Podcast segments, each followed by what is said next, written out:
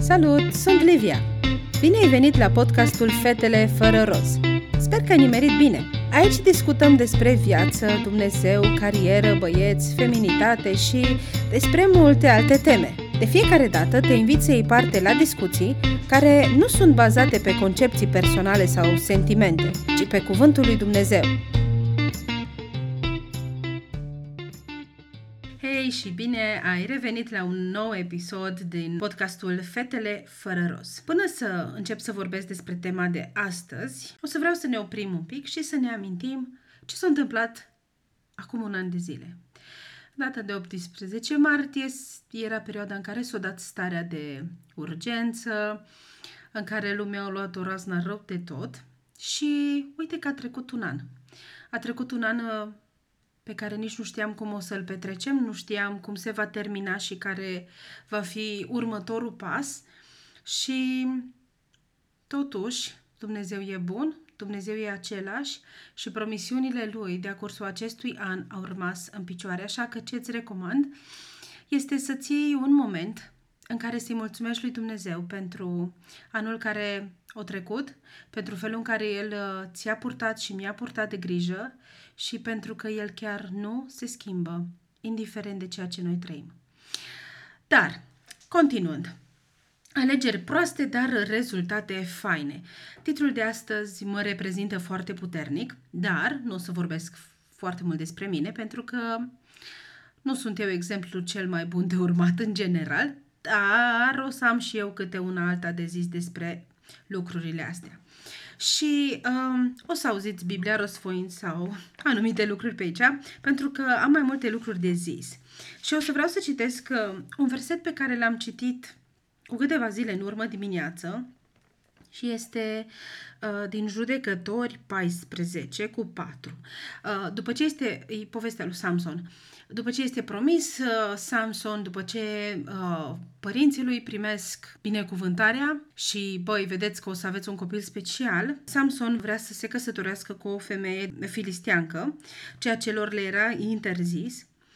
Și uh, versetul 4 după ce el cere soție și insistă, versetul 4 spune așa.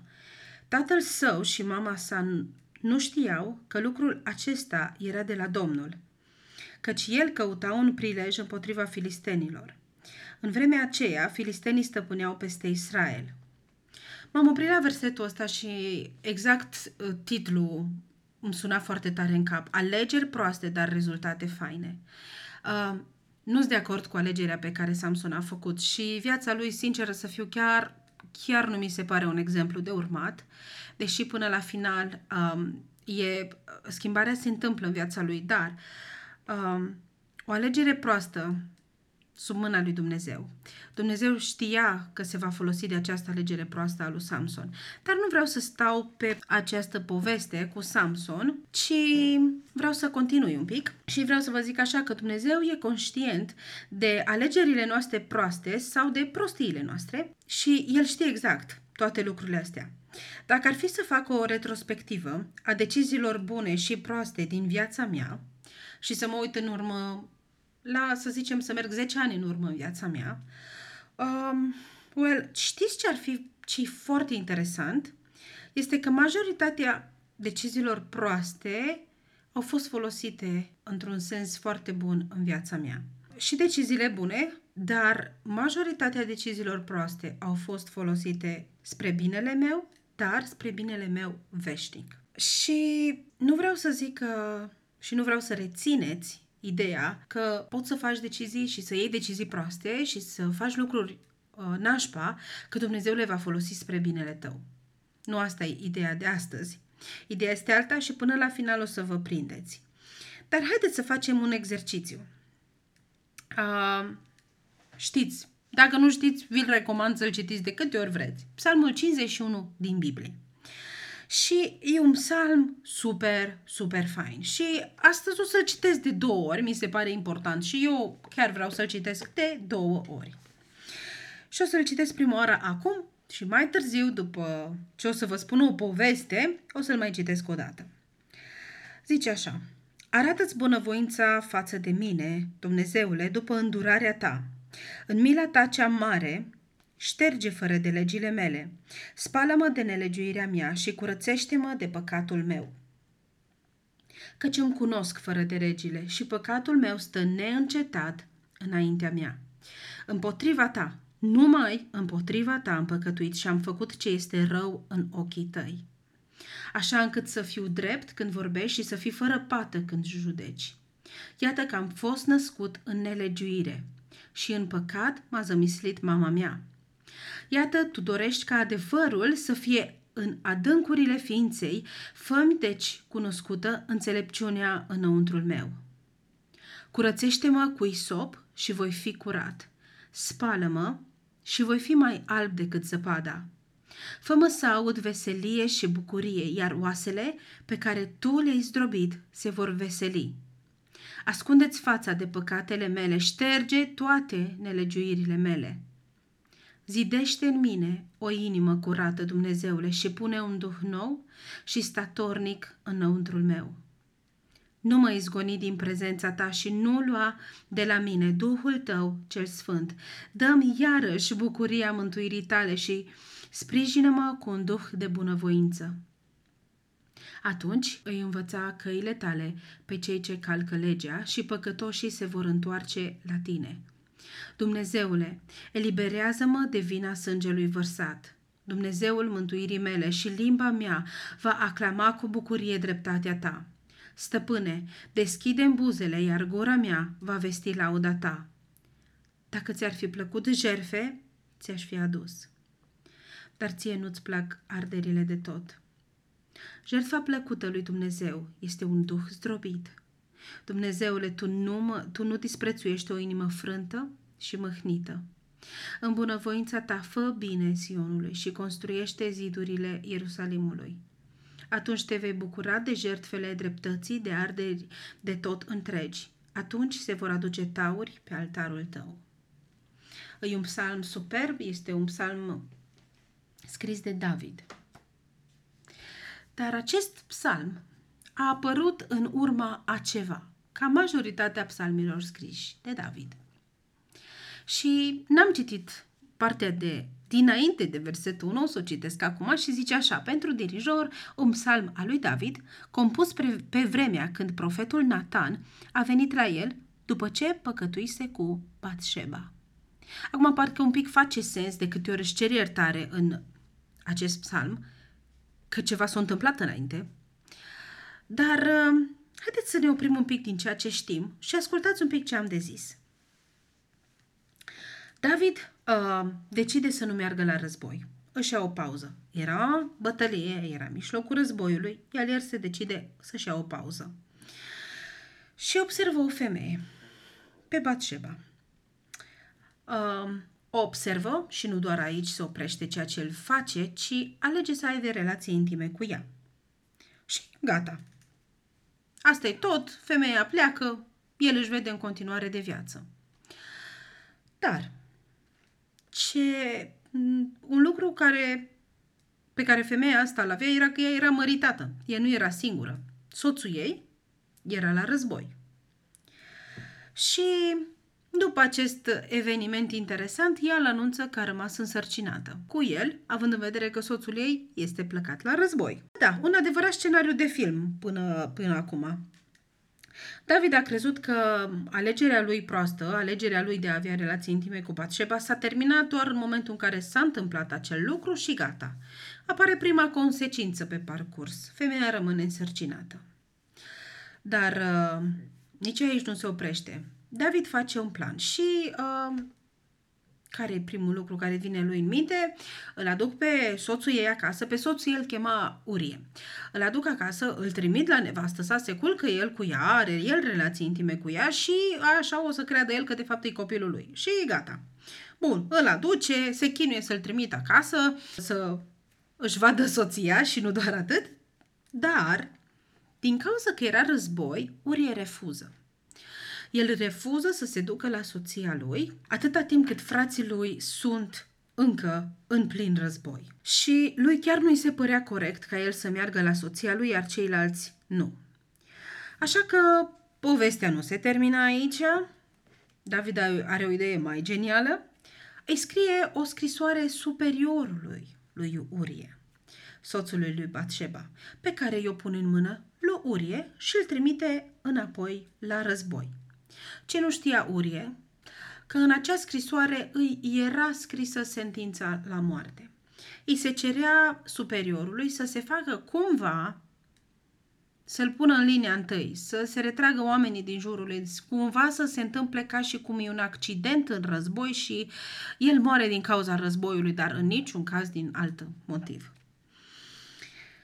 Planurile lui David sunt din ce în ce mai înfloritoare. Prima oară crede că totul se termină, apare prima consecință, ea rămâne însărcinată, se chinuie să rezolve problema asta, nu iese nici acest aspect, atunci îl omorâm pe urie, că de ce nu? Apare și crima la mijloc și după aceea el se căsătorește cu Batsheba. Haideți să ne oprim un pic, vorbim de David. Ne întoarcem la psalmul pe care l-am citit, un psalm extraordinar, iar povestea pe care v-am spus-o nu este o poveste, ceva ce nu s-a întâmplat, ci este o povestire, ceva real. Este ceva ce s-a întâmplat, nu este un scenariu din film, este ceva din Biblie. Toată povestea și tot ce s-a întâmplat găsiți în mare parte în 2 Samuel, capitolul 11, zona aia. Așa că vă las pe voi să luați datele din Biblie. Eu vreau să vă pun într-o formulă un pic mai realistă, în sensul, uh, băi, haideți să fim realiști și să vedem exact cum s-a întâmplat pas cu pas, ce a făcut David.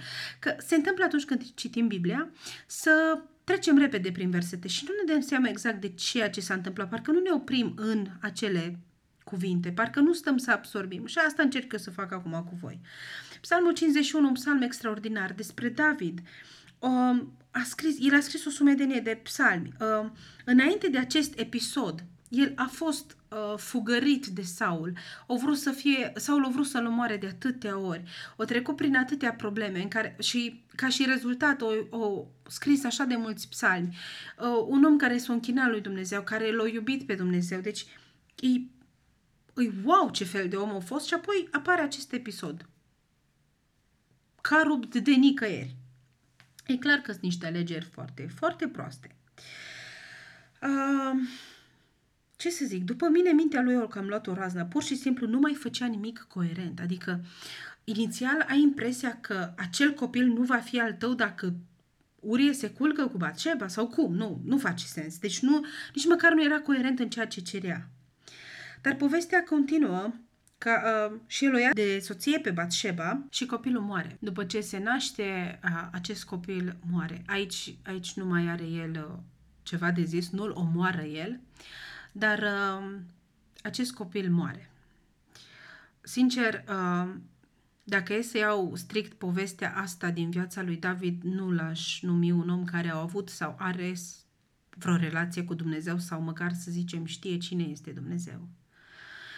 Dar uh, continuând, apoi vine la el profetul Nathan și îl, uh, îl confruntă, îl mustră.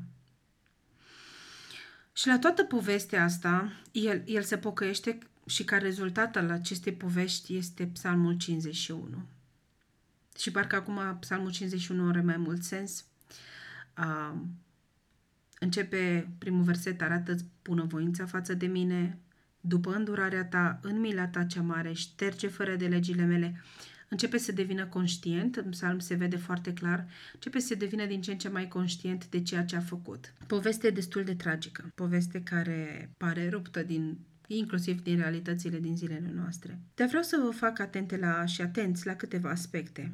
El își cere iertare, e conștient de ceea ce a făcut și către cine a făcut și împotriva cui a greșit, cere restaurare și apoi, în ultimul rând, vrea să slujească din nou.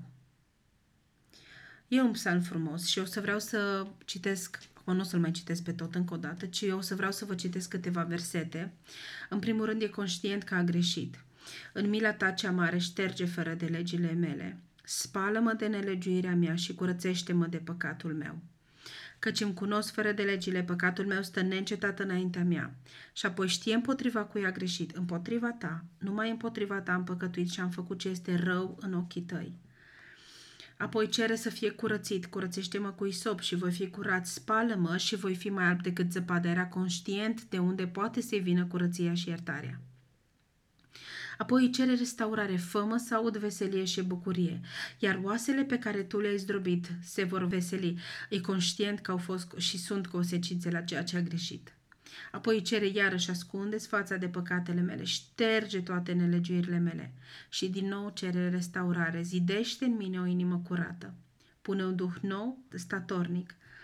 Și apoi iarăși vine, Doamne, dar totuși nu mă izgoni. Dă-mi iarăși bucuria mântuirii, sprijină-mă cu un duh de bunăvoință. Gândindu-ne la povestea care s-a întâmplat și ce a fost în viața lui, parcă toate aceste versete încep să prindă un contur și o realitate puternică și um, în versetul 14, Dumnezeule, eliberează-mă de vina sângelui vărsat. E conștient că comis o crimă. Nu el l-a omorât direct pe Urie, Cred că pe moment asta o și fost în capul lui. Uh, nu-l omor eu, nu mor alții, doar e război. În război se moare. Aia, mare brânză. Dar e conștient că a fost dictat de el acest, uh, această ucidere. E foarte, e foarte fain psalmul 51 și pentru mine e un psalm foarte drag mie. Și apoi la final e conștient că jertfa plăcută lui Dumnezeu nu este să faci fapte bune fără să-ți dai seama de tine, ci este un duh strobit Dumnezeule, tu nu disprețuiești o inimă frântă și mâhnită.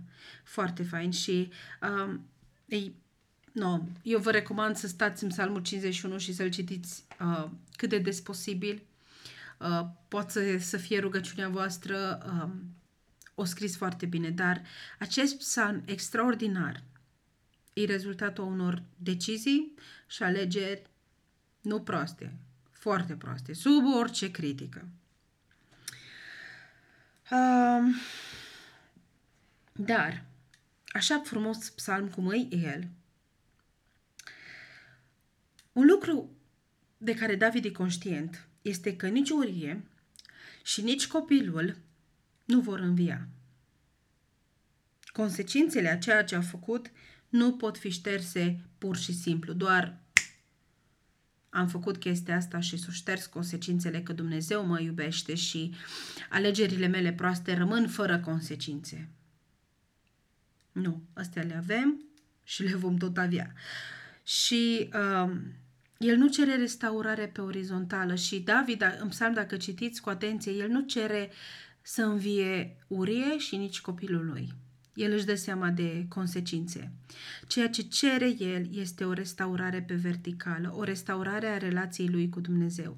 E conștient că prima oară când au făcut alegerea proastă nu a fost împotriva lui Batșeba, nu a fost împotriva lui Urie, nu a fost împotriva copilului, nu, prima alegere proastă a fost împotriva lui Dumnezeu. O acceptat să nu asculte de Dumnezeu. Și conștient și el, asta e ceea ce cere primul lucru. Dar putem vorbi despre faptul că în mijlocul luptei el stă acasă, pe terasă, că inclusiv Baceba, femeia asta și ea a greșit. Putem vorbi despre toate aceste aspecte, dar nu acum. Pentru că nu asta, nu, nu despre asta e vorba.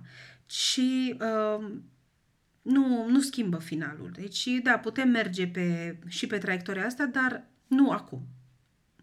Cu ce a greșit David, de fapt, de la început, ce a greșit și femeia, putem, e o întreagă teorie și aici am auzit eu personal foarte multe predici și pe tema asta, dar ce vreau să vă aduc înainte eu astăzi, din titlu, alegeri proaste cu final fericit, să zic așa, e exact ce uh, a făcut Dumnezeu în viața lui David prin alegerea lui proastă. Alegerea asta proastă nu, nu că a rămas fără consecințe, dar Dumnezeu a luat-o și a transformat-o pentru binele lui veșnic, dar nu doar a lui.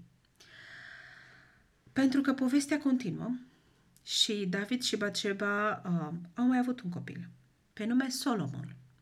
Poate de acest împărat ați auzit. Se știe și în lumea laică și pe unde vreți voi, împăratul Solomon, cel mai înțelept împărat din toate vremurile. Și mai mult, dintre toți copiii lui David, Solomon este cel care apare în genealogia lui Isus Hristos, puteți vedea în Matei. Poți să-ți imaginezi rezultatul? Relației dintre Batsheba și David este cel care apare pe traseul uh, descendent al lui Isus, Dumnezeu îmi știe și îți știe greșelile și alegerile proaste. E conștient de asta. Dar ce fain că este crucea.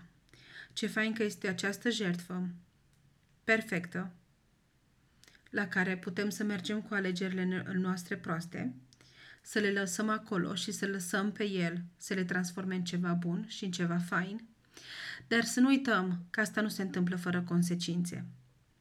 Îi, îi dureros, pe de o parte, dar pe de altă parte e așa de fain și de glorios să vedem rezultatul fain. Și, ok, a fost foarte urât ce s-a întâmplat cu David, Batsheba, Urie și toată povestea asta. Dar în același timp, relația dintre el și Batsheba o adus la venirea lui Isus pe pământ. Acest Solomon este cel care apare în genealogia lui Isus Hristos. Și chiar vă recomand, ei, Matei, capitolul 1, la versetul 7, apare, de fapt la versetul 6. Lui Ișai s-a născut regele David, lui David i s-a născut Solomon, deși David a avut mult mai mulți copii, din fosta soție a lui Urie.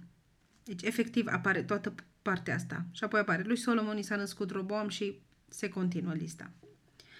Deci, uh, Dumnezeu, Dumnezeu e conștient de alegerile noastre proaste. Dumnezeu e conștient când facem alegeri proaste. Dar e așa de fain să văd cum Dumnezeu le ia și le transformă și le, le, le folosește spre gloria Lui și spre binele nostru. Drăguț ar fi să nu mai greșim. Ei. Dar, din punctul meu de vedere, nu se prea poate atâta cât suntem pe pământ, nu o să ne iasă. Deci, cât încă suntem pe pământ, sigur o să greșim. Dar hai să punem perspectiva corectă. Sunt sigură că nu e ușor să trăiești cu o crimă pe mâini. Mi se, deci sunt foarte sigură de asta. Dar David a înțeles că păcatele la Dumnezeu sunt ispășite și sunt iertate și vă recomand din nou și din nou citiți Psalmul 51 de câte ori vreți. Și uh, la final, David a fost numit om după inima lui Dumnezeu un ucigaș, un om care a avut relații intime cu o femeie măritată. Este numit om după inima lui Dumnezeu. Și nu pentru că David a avut un merit în asta, ci pentru că Dumnezeu a avut un merit în toată treaba asta.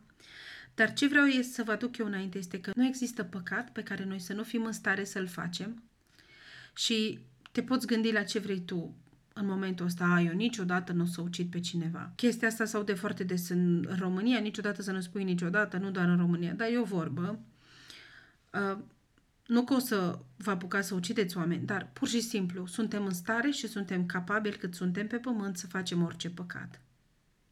E fericirea noastră. Să facem asemenea prostii, ce să zic, ne duce capul la prostii. Dar aș vrea și îmi doresc pentru voi și și pentru mine să înțeleg că Dumnezeu îmi poate transforma, Dumnezeu mă poate schimba și că el chiar poate să intervină în viața mea. Da, consecințele sunt sunt acolo și unele din ele sunt greu de dus. Eu chiar nu cred că lui David a fost ușor. Deci chiar sunt conștientă că nu i-a fost cel mai ușor și puteți citi în, în 2 Samuel, capitolul 11 și cred că se continuă și pe 12. Puteți citi să vedeți acolo cum s-a întâmplat și cum a venit Nathan la el, profetul Nathan și așa mai departe. Eu chiar nu cred că lui a fost ușor, dar el a înțeles că poate să-l lase pe Dumnezeu să îi restaureze viața. Și uh, un, un alt verset din Psalmul 51 pe care vi l-am citit până acum de două ori, dar cred că merită citit și a treia oară. Fă-mă să aud veselie și bucurie, iar oasele pe care tu le-ai zdrobit se vor veseli. Oasele pe care tu le-ai zdrobit este o zdrobire, este o durere. Și David cere ca acele lucruri să se veselească, acele zdrobiri și e de înțeles, pentru că e dureros și uitați-vă la viața voastră, dacă credeți că sunt lucruri care nu pot fi restaurate de Dumnezeu, care nu pot fi uh, folosite de Dumnezeu. Eu zic să îl lăsați pe Dumnezeu să decide ce poate folosi și ce nu. Și lăsați-l pe el să vă conducă. Dar nu excludeți că aceste alegeri proaste au și consecințe și cu el le putem duce. Dar nu e ușor și atâta timp cât suntem pe pământ o să cărăm aceste consecințe cu noi. Dar El nu ne cere să facem asta singuri, ci El ne cere asta să facem cu El și să mergem cu El pe pământ. El ne spune să nu ne temem. El ne spune că e cu noi. Promisiunile astea sunt, chiar dacă noi trebuie să cărăm cu noi anumite consecințe. Vreau să mă încurajez și vreau să te și încurajez și pe tine să alegi să trăiești pentru Dumnezeu și să nu uiți exemplul lui David. Un om cu o alegere urâtă și proastă la un moment dat, dar cu o restaurare așa frumoasă. Nu e prea târziu nici la mine și nici la tine să lăsăm pe Dumnezeu să ne schimbe, să ne transforme și să rescumpere în viața noastră ceea ce noi, cu mâinile noastre, distrugem.